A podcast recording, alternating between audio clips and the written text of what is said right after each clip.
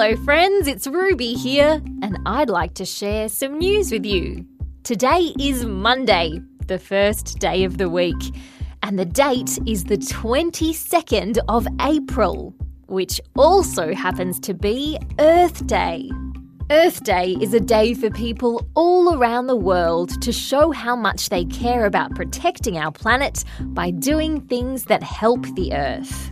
Some people plant trees. Some people pick up rubbish and put it in the bin. Every Earth Day, there's a different theme. And this year, it's about protecting endangered species, like animals or insects, or even coral reefs that are having a tough time. Here in Australia, we have quite a few endangered species. Some of them are the grey nurse shark, the yellow spotted tree frog, and the northern hairy nosed wombat.